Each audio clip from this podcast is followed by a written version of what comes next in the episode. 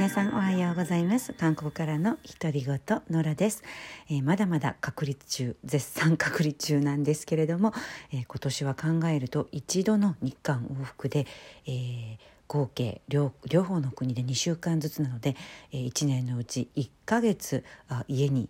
こもっている隔離の生活なんだなというふうに、えー、ね、ちょっとうんざりしていますが、えー、もう一度ね夏に日本に行く仕事があるので、えー、行こうかなと思ってたんですけれどもかなりその気持ちがなえ始めています。やはり、えー、一度の日本行きで1ヶ月活動できない家にこもるっていうのは厳しいなというふうに、え感じますね。で特に、え韓国での隔離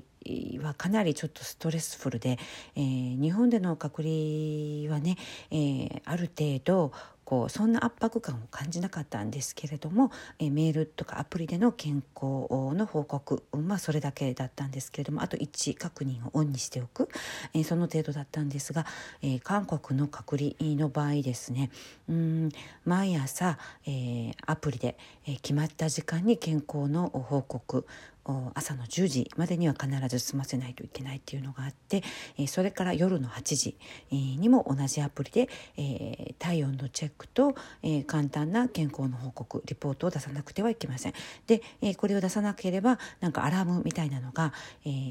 スマホに来ますので忘れてはいけないというのプラス午後3時その間の午後3時に AI からあ AI の電話がかかってくるんですよね、えー、女性の声なんですけれどもかなりリアルで、えー、まあ変わったことはないですかとかあの、まあ、簡単なアンケート「はい家」で答える「うんねえ兄をはい家」「ねえ兄を」で答えるだけなんですがもうこれもね、えー、毎日必ずあのかかってきます。でちょっと機嫌悪い答え方をしたらなんかあの大変だと思いますけれどもあと少しなので頑張ってくださいみたいな応答があったりするので誰か後ろでなんか操作しているのかなと。やっぱりねこれあの韓国の人の性格からして人が電話したらイラッとして八つ当たりしちゃったりちょっとねあの愚痴とかもしかしたら暴言とか吐いちゃう人いるからかなというふうにも思うんですけれども、まあ、行政の方もあの大変ですよね。担当の公務員さん。うん、あの AI によるあの、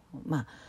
応答でね AI によってこう報告をするようにこれで合計3回なんですがあのこれで終わればいいんですけれどもそれ以外にも、えー、2日に1回ぐらい担当の公務員さんから電話がかかってきます。で電話の内容は大抵ちょっとあの位置確認ができないんですがとかシステムのエラーで、えー離脱したっていうふうに出るんですけれども家にちゃんといますか？というようなね、えー、確認の電話がかかってきてもうこれは結構ストレスフルなんですよね。家にいますからみたいな。あとあの娘の電話小学生の娘にもそういう電話が何度かかかってきて、えー、離脱になっていますがもしかしてどっか出て行ってませんかみたいな、えー、電話がかかってきたりもします。これはね本当に離脱していないのでシステムのエラーとかだと思うんですけれどもあとあの、まあ、システムのエラーだとまあ理解するんですけれども全然動いていないっていうような、えー、連絡も来るんですよね。携帯を充電器に置いたままあるいはお昼寝の時間昼間ね携帯全然触らない何時間か、えー、過ぎたあと、えー、一致確認全然あの場所移動していないけど本当に家にいるのかみたいな確認の電話や、えー、通知が来たりします。もうこれはかなりストレスフルだなというふうに感じますね。でこの今のやり方ってまあ仕方ないといえば仕方ないんだけどあの意味があるのかなというふうに感じたりもしますね。あの全部各自の自覚による報告ですしあの体温とかもね測らずにいくらでも簡単にかけたりしまいかけたりしますよね。そういうので、うん、あのどれほどの効果があるのだろうというふうに疑問に感じる一方、まあ、あの PCR をねあの帰ってくる前に日本で1回それから、えー、韓国に来てから1回それからまた、えー、隔離が解除される前にまた1回受けることになっているのでもうあのここまでしなくてもっていうようなね、えー、感じがあなきにしもあらずっていう感じです。ただ行政からのうん支援食料支援というのは結構市によってもソウルのどの国に住んでいるのかによっても違うそうなんですが私が住んでいるところではかなり、え手厚い食料支援がありました、え今日ラジオトークの、えラジオトークのあのサムネイルの写真に、えー、アップ、するつもりなんですけれどもあの娘と2人分巨大な段ボールが届きました。だから段ボール2つですね。1人当たり1つ大きな箱段ボールに入って食料がかなり大量に詰め込まれていました、まあ、レトルトとかインスタントがほとんどなんですけれども、えーと、ラーメン10個インスタントラーメン10個にあと、えー、チンするだけのご飯ですね、うん。えー、ご飯があれも10個以上入ってたかな。1箱。それから、えー、ミネラルウォーターでしょ？それから、えユッケジャンとカルビタンっていう、え温めるだけのレトルトのスープが、え10袋ぐらい入ってたかな。あと、えカレーとかチャジャン麺、の温めるだけのレトルトですね。カレーと、えチャジャンソースのレトルトが入っていましたし、えー、それ以外、えー、カンカンに入ったキムチ。カンカンに入ったキムチが入っていたしあとね、えー、チャンジョリムっていう、えー、牛肉を煮込んだ韓国の人が大好きなおかず、えー、うずら卵と牛肉の煮込みみたいな温めるだけのそれもあのおかずが入っていましたね。あと何が入ってたかな？あ海苔だ、うん、あのお弁当海苔が、えー、20個ぐらい入っていましたし、えー、もう本当に大量っていう感じでねこんなに食べられるのかなっていう量が、えー、入っていました、まあ、それはねありがたいといえばありがたいなというふうに感じるんですけれどもあの、まあ、それももらってありがたい気持ちになったからまたこれ面倒くさくてもちゃんと優しくあの答えなくちゃっていう気持ちになったりね、まあ、人間って人って単純ですよね、うん、それ以外あと自殺予防センターからも、えー、通知があったり担当の、えー、カウンセラーの方から直接電話があったりしました。でコロナで、えー、まあ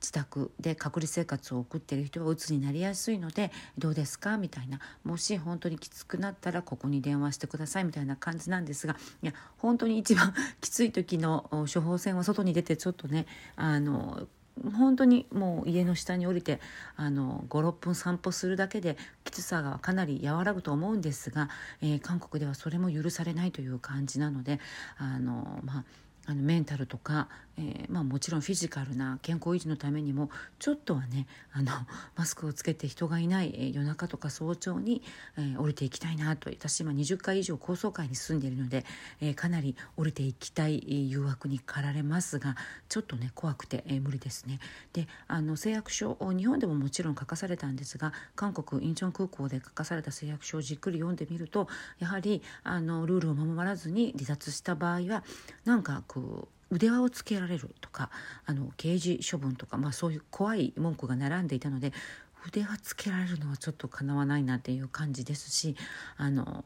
まあ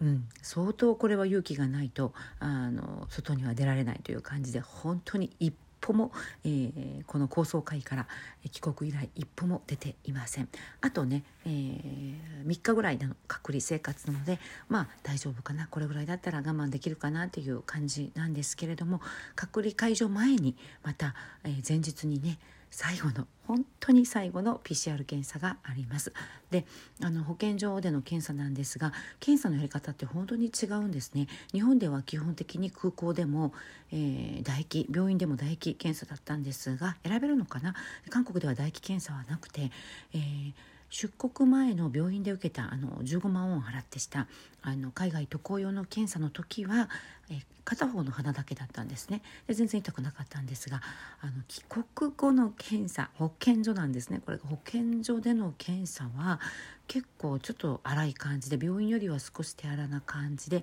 えー、喉の奥プラスえー、両方の花だったんですよね、まあ、念入りといえば念入りですよね。片方でいいんじゃない？どっか1個でいいんじゃない？って思ったんですけれども。あとねあの小さな子ども検査を受けさせる場合はなんか鼻血が出たりする場合があるので心配なら病院に行きなさいみたいな案内文を渡されたりして不安でしたね。やっぱり保健所の検査の方が病院よりも手荒なのかなっていうふうにその案内文を見てちょっと不安が一瞬頭をよぎりましたが、まあ、一応子ども大丈夫だったので最後後の1回も大丈夫であることを願っているんですけれども